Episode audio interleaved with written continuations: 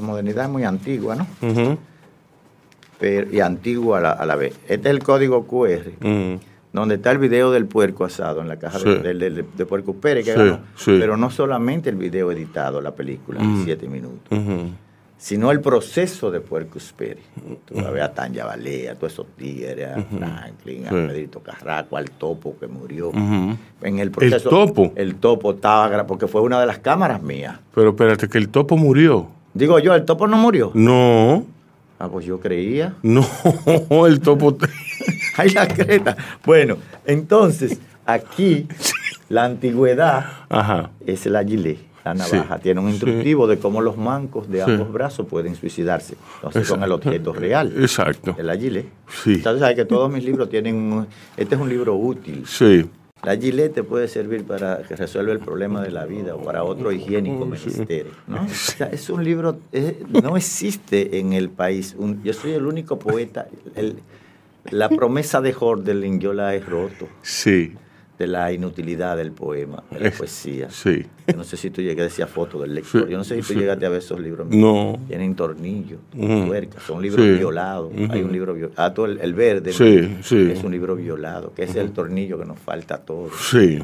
Mira, aquí, en la solapa de la piara, dice parte de tu vida, los premios que tú has ganado, que son muchos. Sí tiene publicado los libros El humo de los espejos, Alfabeto de la noche, Buffet para caníbales, ese yo lo leí. Altares y profanaciones, Jardines de la lengua, La piara y Juguete de hielo. Juguete de hielo yo lo empecé a leer. Y La piara que ahora tengo entre mis manos. Pastor de Moya, ahora eh, convertido en un animal político, por así decirlo que ha probado ser muy eficiente. Gracias. No solamente yo ahora, yo siempre fui un animal político desde muy... Esto nunca lo he dicho. Sería, como dicen ustedes, una primicia de verdad. Porque no he tenido nunca la oportunidad, ni siquiera con mis compañeros, de hablar de esto. Pero yo, lo que es la literatura y la política, igual que las peleas de gallo, inician desde muy temprana edad en mi vida. A los 12 años, a los 13, 12, yo me voy de, de, mi casa. Eh, me hacen el primer allanamiento en busca de... Eh, yo era dirigente a los 13 años de, Fuerza Juvenil por el Socialismo en la vida. Era como la mascota del Partido Comunista, porque era menor de edad. Vaya ironía, mi padre era entonces el auditor general de Inespre en los 12 años. Y mi casa era llena de guardia. Quien manejaba era un, oficial. Entonces yo era la, eh, eh, toda la, contradicción y el dolor de cabeza de mis, de mis padres. Cuando las elecciones eh, del, del 78, recuerdo que ametrallaron el partido, la Guardia Colorada, yo estaba adentro y yo tengo que salir e irme y llegar a la capital en una, en una chancleta y unos bolos, como le dicen, porque no tenía, me montó una tía mía en un carro que venía. Y ahí vengo escondido a la capital, como quien dice. ¿Por primera vez? Por primera vez, huyendo mediante la por producto de la persecución política.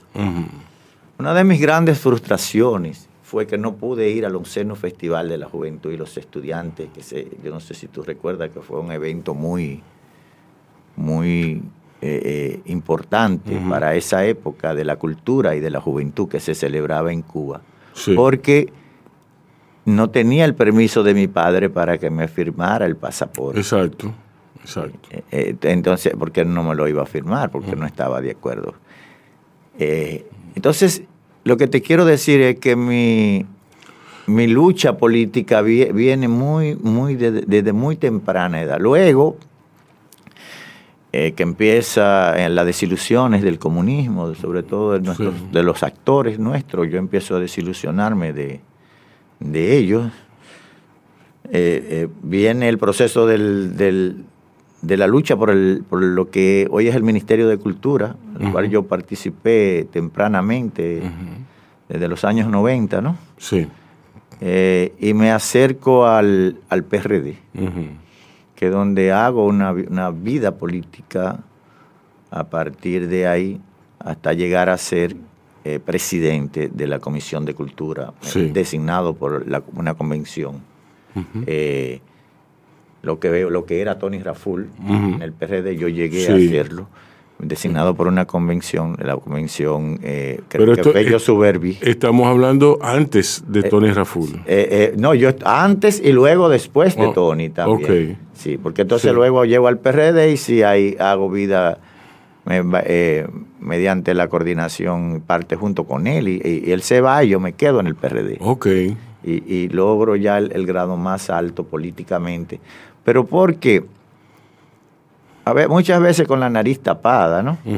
Sí. por todos los procesos de asco que Sí, se dan sí. en, en- en el fragor político. Eh, pero yo entendí, he entendido que de la única forma que, que uno puede transformar el proceso Es- cultural y ayudar incluso a, desde adentro a los propios compañeros en el orden humano. Yo he tenido el privilegio de ayudar muchos compañeros humanamente, ¿no? Porque el problema de la cultura siempre va a ser un problema, nunca vamos a estar de acuerdo totalmente, Exacto. porque su naturaleza es esa, ¿no? La contradicción. Y creo que eso es bueno. Eh, uno a veces, estando sobre todo en el poder, es muy hipersensible a estos temas. Sí. Yo tra- trato de, de ver cómo, cómo eh, el ego lo, lo amarro a, a los niveles más, más mínimos, ¿no?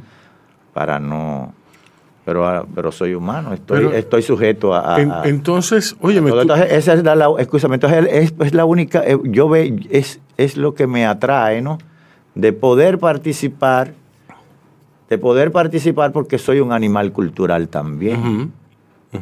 De- de- desde los ocho años de edad yo estoy involucrado desde los ocho años yo estoy involucrado en el proceso cultural dominicano Sí. en los clubes. A los 12 años ya había ganado un premio de literatura nacional que se hacía aquí en la capital, el, el movimiento de proyección cultural de la UAS, yo no sé si tú lo recuerdas. Sí, sí. Eh, gané tres premios de literatura a esa edad ya, de, de cuentos sobre todo. Ujú. Pero estaba involucrado en el orden político y cultural, en, en los clubes de, sobre todo en, el- en los clubes de mi barrio, eh, donde me desarrollaba y los barrios aledaños, que fue la primera, el primer contacto como gestor, ¿no? Sí. La primera experiencia. O sea que tú siempre, tú siempre has estado involucrado en política, Siempre. pero no es hasta ahora donde tú llegas como a alcanzar todo el esplendor de la carrera política. Sin embargo, tú habías alcanzado todas las preseas, por así decirlo, eh, como poeta y, como hombre público de la cultura. ¿Cómo tú concilias eh, esa, esa época de juventud?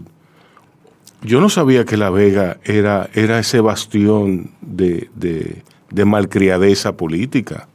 Sí, la, Ve- la Vega siempre fue, la Vega era, fue eh, eh, política e, e intelectual. Grandes. Sí. Sí, sí, claro, la, la, la Vega.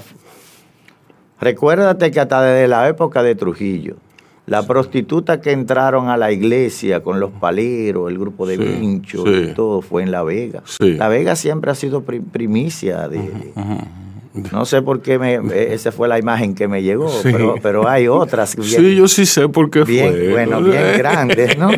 Entonces nosotros siempre hemos sido, La Vega siempre fue eh, primicia. La Vega Nosotros, siempre- Además, nosotros creemos que somos el cuarto continente. La primera escuela de aviación del, Mucho de, América, de América fue, estuvo en La Vega. Mucho durante. Eh, Jo- eh, Jo- Jovino Espínola, creo, se carteaba Sí. con, con, con Edison en, en los inventos. Pero también, ya tú sabes, nosotros teníamos... Yo, yo sustento, por ejemplo, Borges estuvo en La Vega. Eso creo que nadie lo dice. No, yo no lo había oído. Yo planteo esa, esa, esa, esa tesis. ¿Por qué? Porque Borges estuvo en Puerto Plata. Vino, él, era, él era el secretario de Francisco Villespesa. Francisco Villespesa fue invitado por Renovación y por la Progresista, que era el, el, era el, bastión cultural de América, la, sociedad la progresista. Exacto. Nosotros teníamos un teatro conforme al, incluso Castel Plafón se trajo de, de, París, conforme, conforme al, Teatro de la Ópera de París. Y ahí era que se presentaban todas las zarzuelas. Ahí, ahí venían, por ejemplo, en la progresista, en la sociedad de la progresista, venían figuras como en esa época, como Villespesa.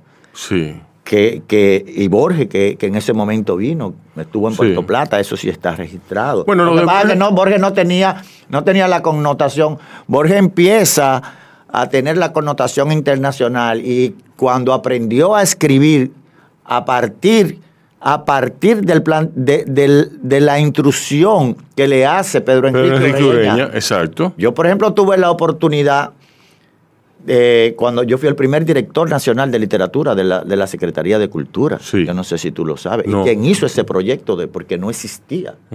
Claro, no tuve el apoyo necesario de ese entonces porque ellos no entendían eso y tal vez me lo, me lo dieron como se dan las cosas aquí por cariño. Pero bueno, yo traté de hacer mi trabajo. Y una de las promesas que, que, que hice fue traer a, a, a Tomás Eloy Martínez, que era un escritor que Vargas Llosa y García Márquez y todos ellos querían, decían que querían ser como él, que querían escribir Santevita. Sí, sí. Una novela gótica, no solamente una, novela que me marcó, un modelo de escritura para escritores. Luego que él se va de aquí, escribe, ese mismo antes de morirse, un ensayo que salió en el país donde explicaba línea por línea cómo Borges escribía antes de Pedro Enrique y luego de Pedro Enrique. Oh.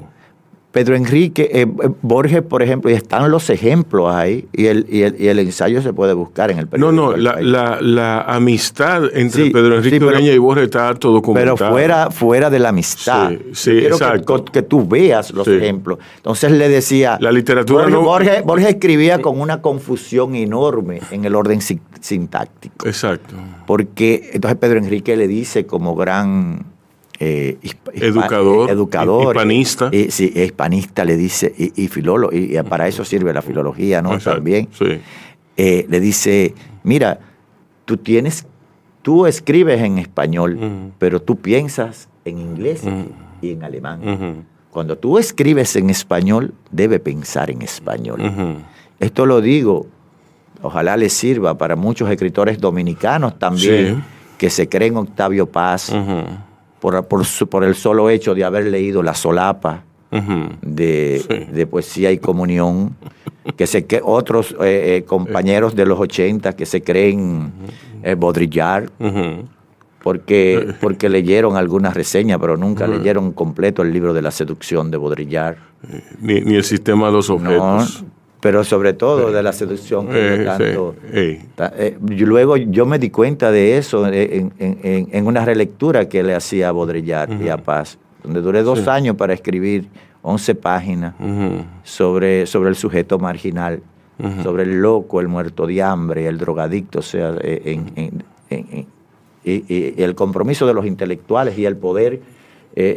¿Dónde están esos artículos? Eso, eso lo publicó AP a mí me invitaron a un congreso, era el más joven de los intelectuales y el poder que hacía AP, donde los mismos intelectuales que me invitaban eran como, como los, los santos de, eso. Y yo tuve la oportunidad de, desnudarlo a todo en la misma mesa. Sí. Fue en el gobierno de, de Leonel Fernández también, donde yo decía que Leonel no era eh, ningún intelectual, que no había aportado nada a la lengua, ni que no había escrito ni siquiera un, panfleto, ni un opúsculo digno de la atención y la memoria. Eh, y tampoco había aportado nada a la cultura ni a la educación. Eh, era en su gobierno, yo creía que me iban a meter preso. Sí. Y para colmo, a quien él delegó que era en, en ese entonces este sacerdote que o, que o que quería ser sacerdote, no recuerdo su nombre, que trabajaba en la, que es santiaguero también, de, trabajaba en la Fundación Global, terminó comiendo y abrazando, abrazándome, ¿no? Porque la, la conferencia fue, Fue un bien, bien, Bien acogida. bien desnudante, ¿no? Sí, sí. Pero también para los mismos intelectuales que organizaban, eh, yo le decía que, que su promesa era que el, que el poder lo penetrara y que empecé a hablar de, de Cervantes, que era un delincuente. ¿Sabes tú que Cervantes era un delincuente? ¿Todos eran delincuentes? Eh, el padre de nuestra lengua Sí. estuvo preso, Sí. o sea, violó la ley, era Sí. un delincuente. Sí. Eh, No, y lo mismo Rambo y no, lo mismo Rambo, Fran- Fran- Rambo se, fue, se dedicó, to- pero Rambo es que... Rambo dejó para la poesía para dedicarse a- Para mí Rambo es quien, quien, todo lo que es la poesía moderna se le debe a Rambo. Sí. Y sobre todo a esa parte cuando deja de A otros más, pero también. Bueno, pero, sí, pero bueno, esencialmente para a Rambo. él, eh, ya la, la eclosión, como, Eh, como diría exacto. Lezama, ¿no? Ajá. De, de verdad. Ujú. Pero Ocurre con su gran Rambo. escritura es cuando él es su silencio, cuando él para de escribir, que es otra escritura. Exacto. Yo he tenido ejercicios rambonianos en mi vida, muy grandes, porque, por ejemplo, yo no he sido como los otros poetas de mi país, mm, ni, ni siquiera que son... ¿Tú no buscas sonido? po- no, poetas de escritorio que solamente escriben. Yo hago también una poesía gestual, que es la búsqueda visual. Eh, performática, lo que yo llamo trance dilatado. Pero también, mientras ellos estaban buscando que lo publicasen, eh, yo estaba jugando gallo.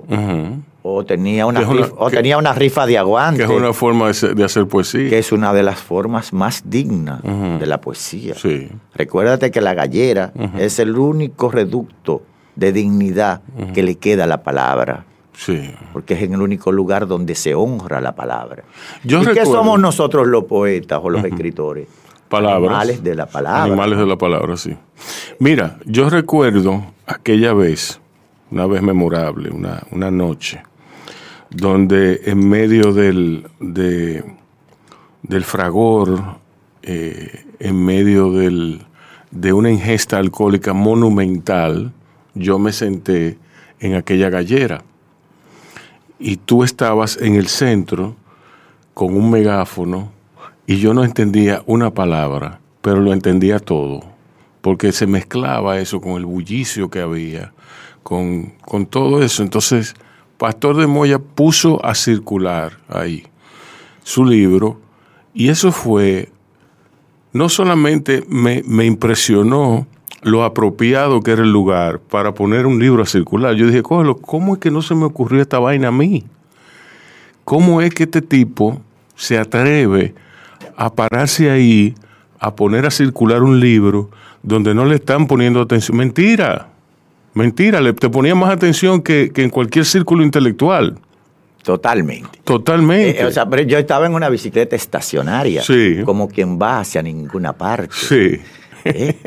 Pero, pero eh, eh, era como ir a todos los lugares a la vez. Exacto. Entonces, lo que tú dices de la atención, pero es un lugar, el redondel. Sí. Un redondel con sillas, parece como, como un espacio romano, ¿no? Sí, es así, y es un anfiteatro, es como un pequeño es un coliseo. Es una instalación en sí, misma. Exacto. ¿No? Sí. En el orden, en el orden visual. Sí, orden así mismo, así mismo. Y fue fantástico, fantástico. Yo recuerdo que, y, y me, recuerdo en particular las reacciones de las personas ante tu literatura. Y era una literatura salvaje, era una cosa de adentro, verdaderamente de adentro.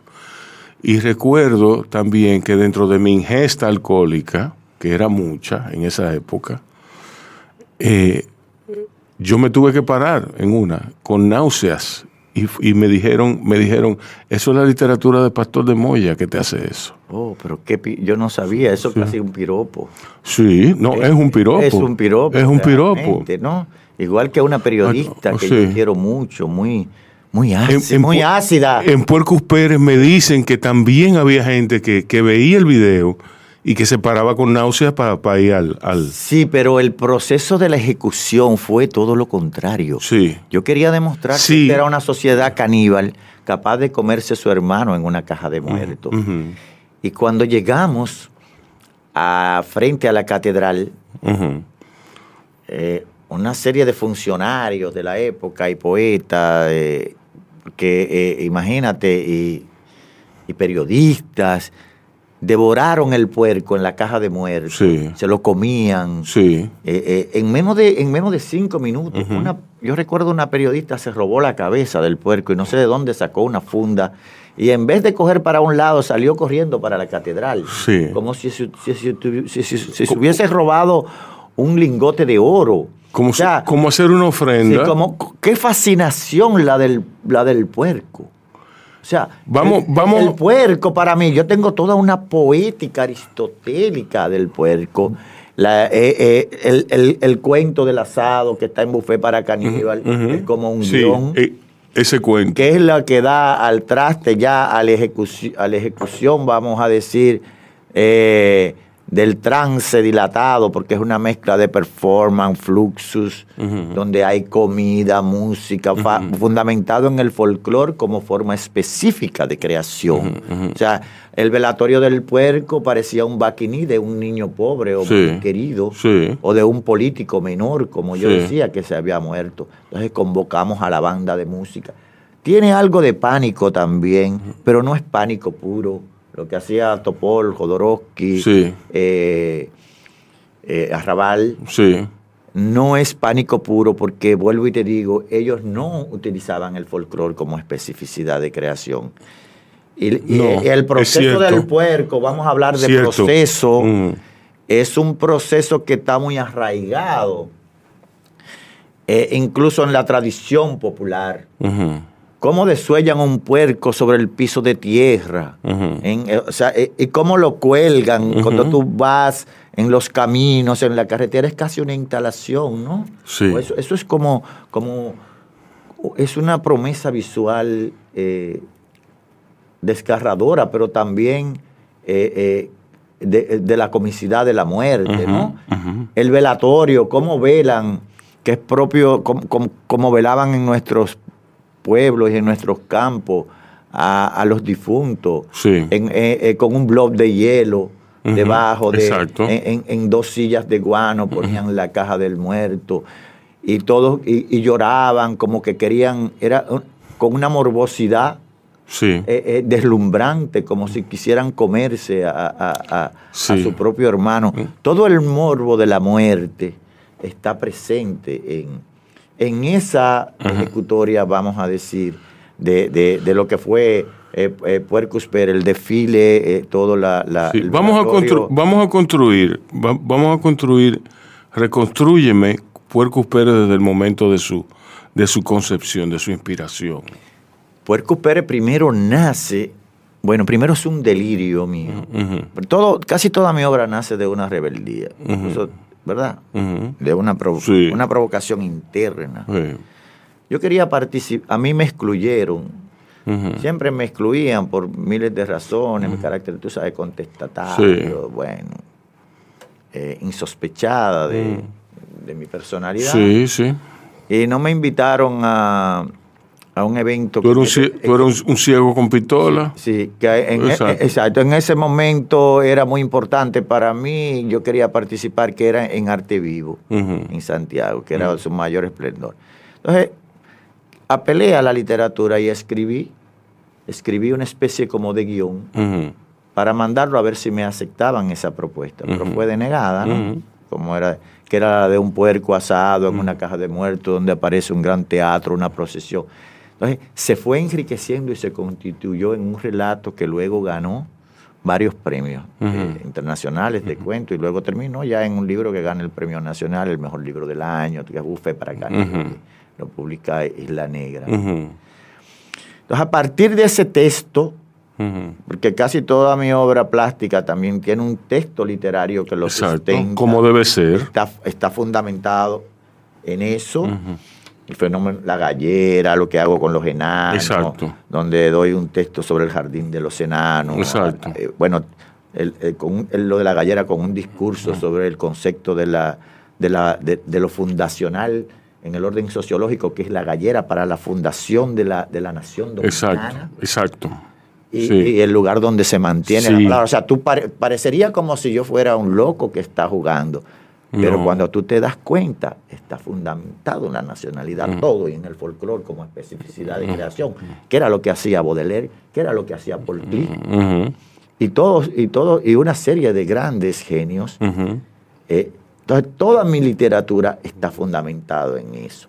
Entonces, lo, del, lo de Puercos Pérez, luego de ese texto, surge yo estando en, la Secretaría de Estado de Cultura como director nacional de literatura, el Día del Poeta, digo, no puede ser otra mejor celebración que una burla al mismo establecimiento, porque era un político que se había muerto. Yo estoy en el poder, nombrado en el poder, y me estoy burlando del mismo poder que me sustenta. Si hubiese sido cuando Hitler, a mí me hubiesen por lo menos quemado. Eh, bueno, entonces aprovecho esa coyuntura y también en el Festival Internacional de Teatro que se hacía, que para mí no me tenía, bueno, en el orden cultural podría ser muy rico, pero yo decía, bueno, esto no hay nada de esto. Entonces hago una especie de teatro callejero porque también lo es. Exacto. y, y conformo en ese momento se da una comunión de que aquí habían unos cineastas también muy importantes que para mí podían haber sido la promesa del cine dominicano, que era el grupo de Juan Basanta, Tanya Valé, eh, Franklin Hernández, eh, Pedrito Carrasco, todo, todo un grupo, y lo convoco a que me acompañen a, este, a este gran happening. peregrinación. Esta peregrinación de lo que es Puerco Pérez. Bueno, eso se convirtió, hicimos un casting en, del puerco, buscando un puerco, le elegimos una puerca, duramos un día entero en una posilga metido grabando todo el proceso como si fuera un reinado de una un, reinado, de, belleza, ¿no? Hasta que yo elegí una puerca, una hembra, porque tenía las nalgas como una novia que yo, yo tuve. y entonces eh, esa fue la que sacrificamos al día anterior, grabamos todo. Hasta yo construí la caja de muertos, la pinté, la, compré donde venden, cerca del hospital de, de, Santiago, que ahí mismo hay muchas muchas funerarias, ¿no? de, de pobres. Compré los manubios, toda la construcción de la caja. Hicimos recordatorio con la foto del puerco, hicimos foto. ha, fallecido Puercus Pérez, ¿no? En la carretera Quinigua, camino a Joaquín Balaguer, camino a Quinigua, donde un artista eh, también que involucramos, un artista importante que de Santiago, Ernesto Rodríguez, un ceramista, ¿no? Bueno, eh, entonces fue hicimos, nos abocamos, cuando llegamos, monté el, puerco asado en la caja de muertos y lo traje desde Santiago hasta aquí en, un carro, un Mercedes-Benz que yo tengo clásico de, hecho a mano, ¿no? O sea, de todo, todo, al carro más del establecimiento, todo era una, una comunión, ¿no? Que se dio. Cuando nos tiramos en Telemicro ahí, los, los locos de la calle El Conde y, del, Parque Independencia creían que era un niño verdadero que estaba en la caja de muertos. y, empezaron a llorar, a llorar. Eh, porque eso es una de las características, la libertad del happening, tú, de que tú, todo el, espectador se integre como actor a, la, a la procesión, ¿no? al trance. Eh, eh, eh, dilatado. Por eso no, yo digo no es un performance puro, porque el performance tiene una conceptualización. Ya pueden, sucedieron muchísimas cosas de la que tiene la, libertad del happening. Bueno, entonces yo había convocado la mamá puerca, que estaba vestida como una conejita de Playboy, de la cintura para abajo, con, con medias panty, tacones altos y de la, de la cintura para arriba con mantilla y todo, iba gritando su hijo. Eh, una serie de actrices de Macorís, de, eh, también vinieron, que eran como la hermana y los familiares del, puerco. Bueno, llegamos hasta la puerta del conde, dimos la vuelta y ahí empieza, convocamos la banda de música para que le tocara, le dijimos que era un político que se había muerto, que lo íbamos a enterrar. Cuando ellos vieron que era un puerco, no querían tocarle, ellos decían que no le iban a tocar a un puerco. Eh, entonces yo había hecho una complicidad con la directora administrativa de la Secretaría de Cultura en ese entonces.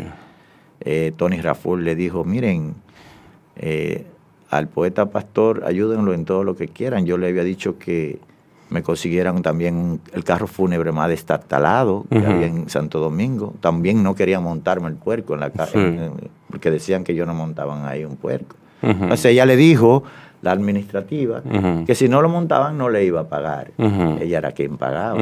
Y bajo esa premisa, pues accedieron a... Entonces ahí empieza la gran procesión. Yo vestido como un sepulturero, eh, con una hoz con una hoz como si fuera el comunismo, ¿no? Con un báculo, pero entonces tenía enganchado un arenque, donde el arenque tenía en los ojos una canica, lo que nosotros llamamos en el Cibao belluga, una manzana. Yo tenía un turbante de, eh, que era de una toalla robada a un motel de mala muerte, que decía robada, motel tal, no recuerdo, aparece. Y una cabeza de abanico virada que era como mi corona, ¿no? Sí. Una corona de, un, era yo era todo un un príncipe, un, jeque, un jeque. Pero destartalado. Sí, sí. Eh, que es parte de uno de los personajes del, texto El asado mío, que es como el guion, ¿no? Entonces logramos hacer eso. Eso, eh, vuelvo y te digo, trabajaron esos cineastas que eran artistas, son artistas también, Franklin, Tanya, eh, el Topo, eh, estaba este muchacho Rodríguez también vivo, que sé yo creo que sí, está eh, que era poeta también, ¿te recuerdas? Del grupo, de, bueno. Sí. del grupo. Fernando. no. no, no, este, era del, de que era del grupo Convite, ¿recuerdas? Ah, sí, sí. Bueno, e hizo una cámara también. Entonces, Pedrito, luego editamos todo ese proceso y Pedro Carrasco lo inscribió en el festival, en un festival mundial que había en Buenos Aires eh, de, cine y video. Y ganó un premio especial del jurado. Decían los jurados que ellos nunca habían visto una narrativa tan extraña en su vida. Yo tampoco. Ellos no sabían. Entonces te, tuvieron que premiarlo, creo ya por, extraño. Por, por extrañeza o por, obligación, ¿no? Sí, hombre. Eh, bueno, pero luego de eso escribo en otro tiempo, que siempre duro 10, 15 años para escribir o para hacer algo, trabajándolo, escribo un texto que se llama La Piara que es en dos caídas, como si fuera una lucha libre, un, poema andrógino, donde una puerca macho va cantando y va cambiando de sexo. Eso, y hago un libro hipertextual donde aparece el video, le cruza, o sea, el, escrito, el asado, el relato, el canto, los dos cantos que, eh, que por cierto tiene la respiración como de tres páginas que yo encontré en el Macandal de Rueda. Sí. Que es, hay un verso que me enloqueció, dice, ánima del cerdo, acógeme. Sí. Ese, es, a partir de ese verso, pues esa respiración y esa velocidad, traté de, plasmarla en, esto. Escribo también un ensayo sobre la lobotomía que es casi un ensayo de ficción teórica, pero basado en, datos concretos de Friedman, lo que hizo, el caso del picayelo, la lotomóvil. Hago ese texto híbrido, ¿no? Luego, fíjate que va creciendo la poética del, puerco. Ya tengo Pero tiene un centro, una película, tiene un centro. Un, video, hay una respiración que lo une a todo, un canto ahora. Entonces luego sigue creciendo hasta hoy. Este libro que tú tienes en las manos, que tiene aparte de todo eso, ah, el libro también tiene un objeto real, es una gilet una navaja. La gilet también forma parte del folclore nuestro. Si tú te pones a ver. Eh, en todos los sentidos, hasta en el orden del suicidio, ¿no? Sí. eh, sirvió para muchas mujeres cortarse las venas. Para lajear. Pero, para, para, para todo. En el caso de nosotros, por ejemplo, yo que tuve la experiencia aquí en Santo Domingo de lajear con, con chichiguas. de, jugar esto. bueno, también esa no. Y, en, otro, en, otras, en otras multiplicidades de, escrituras y de lectura. Y ahora es más híbrido este texto, porque la crítica del libro también le pasa en otro contexto. Todo lo que se ha escrito, parte de lo que se ha escrito del libro, un estudio de Manuel García Cartagena, eh, Portolatín, sobre muy, muy serio sobre la piara. Eh, Diana, una escritora eh, de Puerto Rico, Eugenio García Cueva, Manuel Mora Serrano. Bueno, y, un sinnúmero de, escritores y tratadistas que han escrito. Entonces, ya el libro tiene también, en otro contexto, eh, esa, esa lectura, ¿no? O esa escritura, esa otra escritura de, del mismo, de la misma textualidad. Entonces se conforma, yo creo que puedo hablar de una poética del puerco. ¿no? Exacto, ya. exacto. Eh, amén de todas las conferencias, por ejemplo, Fernando Valerio Holguín dio una conferencia sobre la, la gallera donde tú estuviste y sobre lo del puerco en Londres, donde hablaba de una poética de la locura y lo publicó en una de las revistas, quizás la revista más importante especializada que se escribe en inglés y en español. Eh, eh, que está, bueno, en esa, eh, el, presidente era Juan Gostisolo, está, era de todas las grandes universidades de Yale, de Stanford, de, del mundo, ¿no? entonces es, es, una revista, creo que pocos dominicanos o ningún dominicano había salido. Y él la publica ese texto ahí donde le pagan creo que 10 mil dólares por, por, wow. por, por, por, él. Lo invitan a participar. Y esas son de las cosas que realmente de verdad, eh, o sea, me, me, me satisfacen, ¿no? Mira, aquí está el epílogo, el pastor dijo corta. Diablo, coño. La muchedumbre devora un gigante, una gigante, flor, de, carne, un inocente animal rosado. Un inocente animal rosado. Diablo. Ese es un texto, oye, yo creía que no iba a poder escribir nunca un texto de una respiración ancha y larga, ¿no? y conseguí, e, este, esto tiene la promesa del, poema lesamiano, del, gran tirón, o del poema homérico, que era, yo pensaba que no, que no podíamos, porque recuérdate que yo vengo también, o sea, aunque yo no me considero de los 80, eh, de la generación de los 80 puro, como ellos defienden tanto, ¿no? ¿Quiénes son ellos? El ah, grupo de los 80, ¿no? Sí. De, que, cronológicamente sí yo pertenezco, pero yo también, como te dije, yo, bueno. Tú, tú eres harina de otro costado. De otro costado. Entonces, y tampoco me siento con esa identidad, ¿no? Sí. Eh, porque la considero que es una generación asmática en el orden sintáctico. Sí. Son pedacitos de cosas. Sí. Eh, bueno, no es que lo nimio o, lo breve no sea importante. No, no, no es nada de eso. Yo, yo eh, voy más allá. Eh, yo hablo en el orden de la respiración y de la velocidad textual. Sí, pero hay una cosa. ¿Tú estás consciente de, esa, de eso cuando escribes? ¿Tú lo tomas en cuenta o tú escribes y ya? ¿Cómo es tu, escritura? ¿Cómo tú te sientas a escribir? ¿A qué hora? Eh, ¿En qué entorno tú prefieres? ¿En qué, bajo qué circunstancias tú trabajas el entorno? Tú no lo trabajas. O sea, tú puedes escribir con un gato eh, ahí. Tú puedes, ¿tú me entiendes? Sí, eh, bueno. ¿Cómo se hace eso? ¿Cómo se hace lo que tú, evidentemente, tú viertes quien tú eres aquí?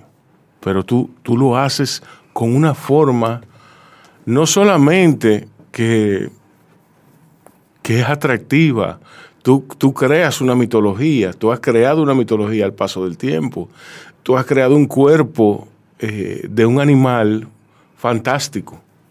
¿Tú me entiendes?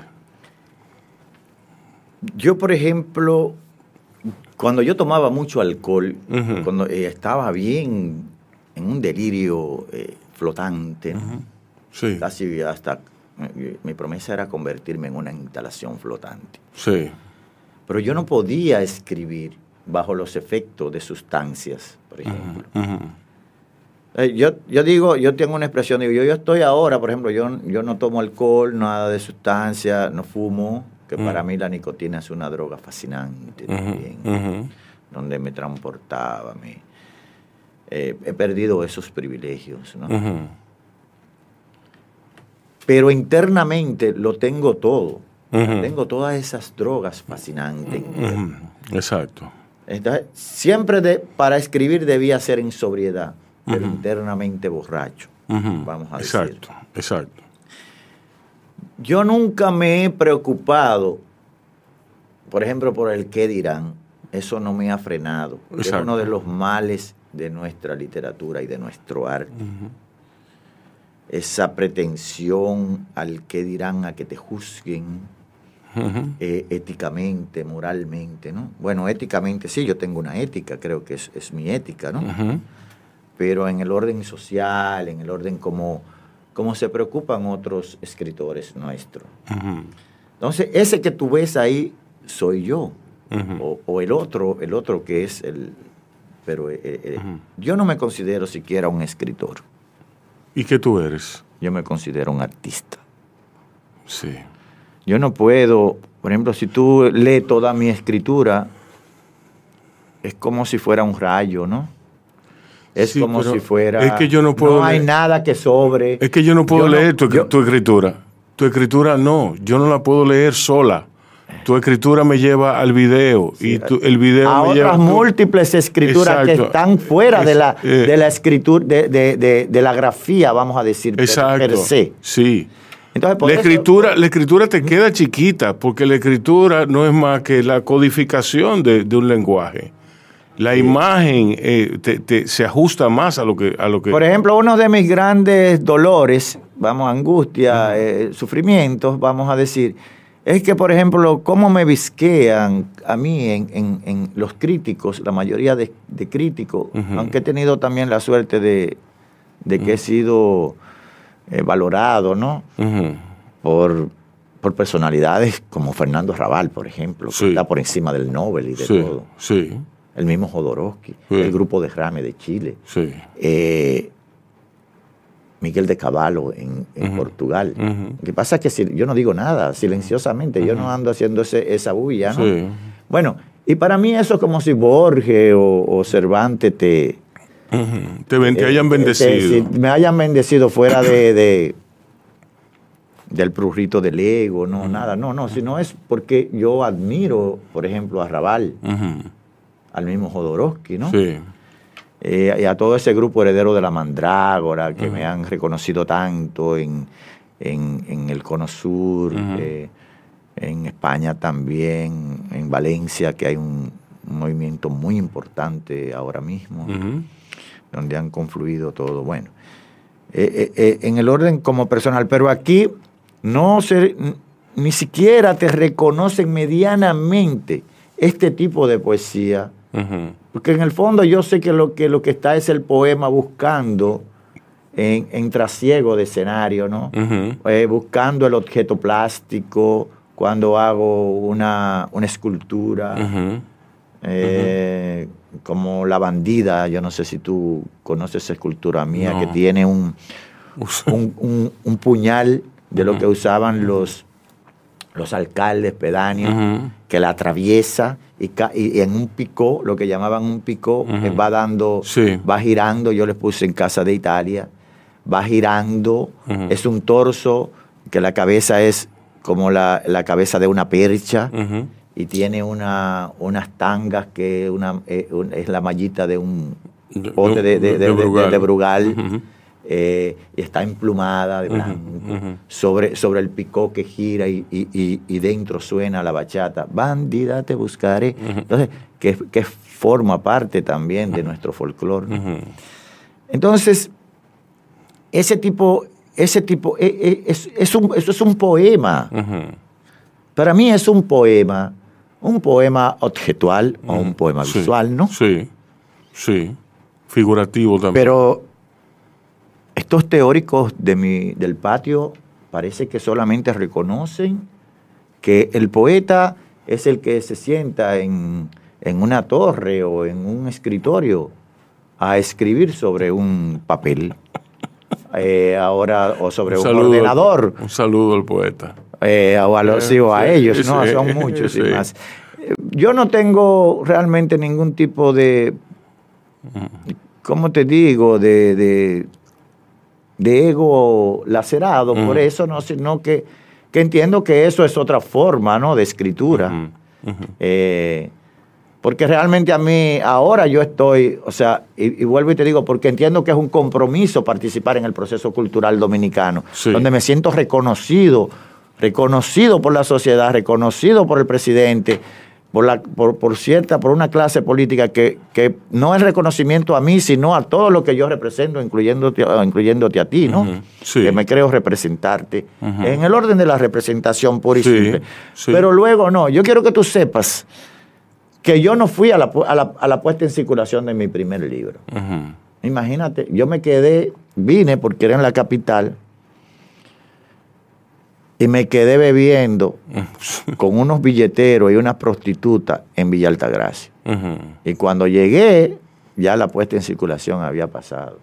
Pero yo no lo hice por- para sorprender, sino porque yo entendía, me distraje No era necesario. que era más importante yo estar en el parque de Villa Altagracia con los billeteros en esa época y con la, la prostituta comiendo fritura y bebiendo ron que estando en la puesta en circulación. O sea, para imagínate tú que y no era por desidia, Sí. ni por ni por provocación, ni nada, sino porque era una actitud, creo que una actitud rimboniana, ahora la veo desde, eh, Sí, desde ese punto de vista, pero real. Sí, y sincera. de verdad. sí, sí. ¿Cómo ha variado el, de- desde el humo de los espejos hasta juguete de hielo tu poesía? Que es la misma. Sí, es, es lo la mismo. misma, forma mira, parte es lo que- lo que es- es lo un que- cuerpo de ese- trabajo. Yo luego ya. ¿Hasta dónde tú estás mí- consciente yo- de eso? Luego, lue- luego del distanciamiento de lo, cuando, de lo que tú escribes, ¿no? Ya yo viéndome como, como un lector mío, vamos a decir así, Exacto. Te puedo decir que es la misma poesía, Sí. como tú dices. Sí. Lo que ha variado son los contextos. ¿no? Sí. La- el primer, si tú lees mi primer libro, y yo lo leo también como un lector, como un lector En el 85 fue publicado. sincero, sí. Puedo ver que la poesía es germinativa. Yo creo en eso, en ese planteamiento de la germinación. Sí. O sea, toda la poesía ulterior hasta llegar ahora a la, a- a la piara, vamos a decir, o a juguete de hielo, es lo que ha hecho es crear otros mundos, otros universos, otros contextos, pero en el fondo es, es el mismo, es el mismo poeta. El mismo puerco. Ese eh, quizá es el puerco. El mismo puerco, o bueno, o que me, tra- me transformé eh, eh, eh, en, en- en puerco, como, como, como si fuera un acto de iniciación o de, Sí. Porque el- si tú lees la poesía mía primaria, primera, es muy óntica, ¿no? Sí. Muy... José Mármol hablaba de fertilización en esa época, ¿no? Sí. De, de la barbería, de los locos de mi pueblo. Eh, pero ya eso en la especificidad. Pero cuando te va, eh, hay un discurso de la otredad, de, de todo, una serie de, de- de- cosas del Camus, eh, de todo lo que, lo que- pero lo que me catapulta a nivel, a, a nivel universal también. A partir de ahí, eso lo que se ha ido es germinando y desarrollándose, ¿no? Sí. Sí. Hasta llegar a lo que, a lo que he hecho hoy. ¿Cómo tú te sirves de la filosofía para crear esos mundos?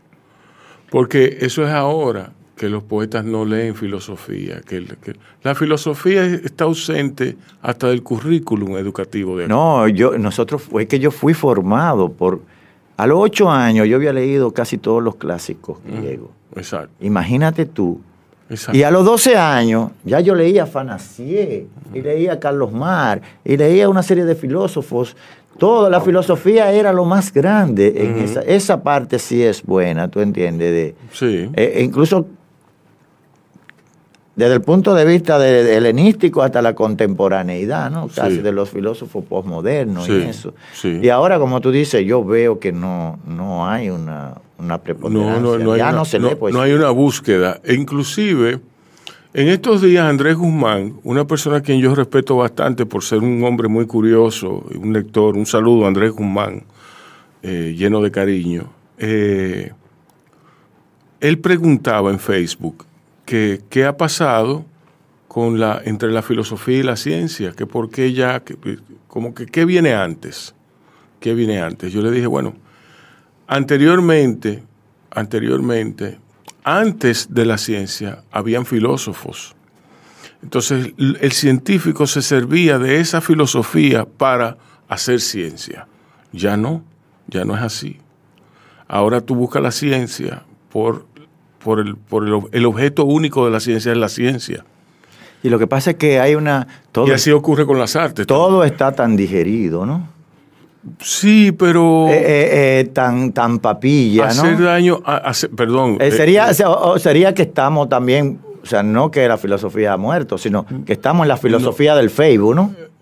Sí. Podría ser. Sí, y, pero también leer leerse un Aristóteles de vez en cuando, leerse eh, desde Aristóteles hasta hasta hasta eh, sí, ¿no? de los franceses posmodernos eh, Guattari, Deleuze sí, Deleuze eh, estaba este Foucault tú me entiendes mal llamado filósofo pero bueno hay una búsqueda de, una base, el conocimiento tiene una base, y de ahí tú te vas parando en los hombros de gigantes. ¿Tú me entiendes? Entonces, ya, ya eso, mm, en primer lugar, la juventud de hoy creen que son gigantes, ya, de por sí. Y eso, y eso ha contribuido a eso Facebook, las redes sociales. Sí, es que hay una, hay una deficiencia. Eso se veía venir. Lo que pasa es que nosotros no entendíamos. Eh, eso fue creado por, un grupo, tú lo sabes, para devastar. O sea, nunca el reino de la mediocridad había estado tan, tan, celebrado, ¿no? Como ahora, tan fácil todo, pero es porque no tienen un asidero real debajo. Exacto. Bueno, es muy fácil todo eso, como tú dices. Eh, yo creo que todo es cíclico, eso pasará. Y la, lo orgánico que eh, queda siempre. ¿A quién tú lees? Bueno, eso depende, ¿no? Exacto, sí, eh, depende de muchísimas cosas, pero... Yo... Por ejemplo, tú me dirás, yo leo revistas cuando los domingos, porque, porque quiero dispersar, porque quiero evadirme. Estoy leyendo un libro de economía, estoy leyendo un leo poesía. Yo, leo, yo, leo, de, yo leo de todo. Yo leo de todo. Y creo, por ejemplo, esa comunión que hay de tú leer filosofía, por ejemplo. Me da para escribir un poema, me despierta escribir un poema. O sea, que no es que tengo que, leer poesía para escribir poesía. Exacto. Eh, pero yo sobre todo releo mucho. Ajá. Todos los días estoy más exigente vuelvo, vuelvo al dogma, como dice en mi poema, a la rabia, a los cabalistas, a la cárcel de piedra en que agoniza el tigre y la espada. Vuelvo a Borges, vuelvo a Lezama, a Rambó, a, Deleuze. A Huidobro. A Huidobro. Eh, vuelvo a los inicios, ¿no? Dice el poema, si es que tienen un porqué. Eh, leo, he estado últimamente leyendo un, escritor algano, Yasmina Cadra, la cual recomiendo. Es un, uno de los grandes, de los últimos grandes escritores que, que he encontrado, ¿no? Eh, vuelvo a Jodorowsky. Ahora estoy eh, leyendo La Danza de la Realidad, leyéndola de nuevo, ¿no? Eh, donde mejor canta un pájaro. y a Fernando Arrabal. Sí. Tengo el privilegio de leer su, su, teatro como si fuera leyendo un cuento, ¿no? Quizá es, es la... hay una novela corta de él, un relato eh, se llama Puteando Paraíso, muy que sobre, sobre las drogas, sobre, sobre el, tráfico de heroína, sobre eh, muy esos personajes de ruido, ¿no? Que tanto se parecen a los míos. Eh, tengo el privilegio también de que Fernando Arrabal conoce mi obra, me lee, dice, me escribe a mi casa todavía por correo y dice que me lee y me relee con sumo deleite. Eh, para expresiones de él, ¿no? Sí. Eh, eso para mí es un gran privilegio y un reconocimiento, ¿no? Sí. una persona, eh, o sea, una figura de esa estatura. Ese es en el orden, en el orden, vamos a decir, gráfico, porque hay otras cosas de él, también otras escrituras que, que también yo creo que es uno de mis referentes primarios, ¿no? en el orden gestual, sobre todo. Sí de lo que, de lo que él eh, ha hecho. Eh, por ejemplo, eh, hay un libro mío que, tengo más de 15 años escribiendo, lo que, que no ha salido, voy a hablar aquí, se llama La escritura del ojo. Es un libro también híbrido donde hay textos de otro y muchas de las, de las escrituras visuales mías, de los trances, de las esculturas. ¿Tú no pintas? Eh, hago escultura. Sí. Y pinto, vamos a decir, sí. Pinto con pintalabios, con cuté, con café. Sí. Sobre todo. no, con, no, con esos materiales. Eh, elementos de la cotidianidad. De la cotidianidad, exactamente. Sí, con cera. Eh, tengo obras, mis obras tienen esos objetos poéticos, yo diría, ¿no?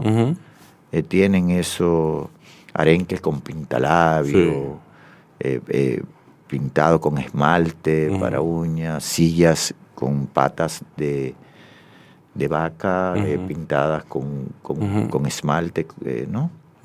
Para uñas y uñas postizas, todo eso con manos, ¿no? Como si fueran eh, eso es eh, que son unos juegos, diríamos, plásticos, visuales, gestuales, ¿no? En busca de, de, del poema total, ¿no? El poema del otro poema que, que ya sale del, del libro. Eh, tú te dirías, tú dirías, tú, tú, has dicho una cosa que, que me resuena, el poema total. Tú eres un poeta que busca el poema total. Sí, es, sí, sí, es, eh, eh, es, eh, ha sido una preocupación. Y creo que todo artista verdadero lo, lo, lo, lo es. En, no vamos a hablar solamente de género, sino de la obra, ¿no? O, si que tú quieres hablar de tejido, de texto, en el sentido de Bartley, ¿no? sí, esa es la promesa. Yo, yo creo que debe ser la promesa de todo, de todo artista. Sí auténtico, verdadero, ¿no? Ok. E, esa búsqueda, que bueno, que tú lo consigas.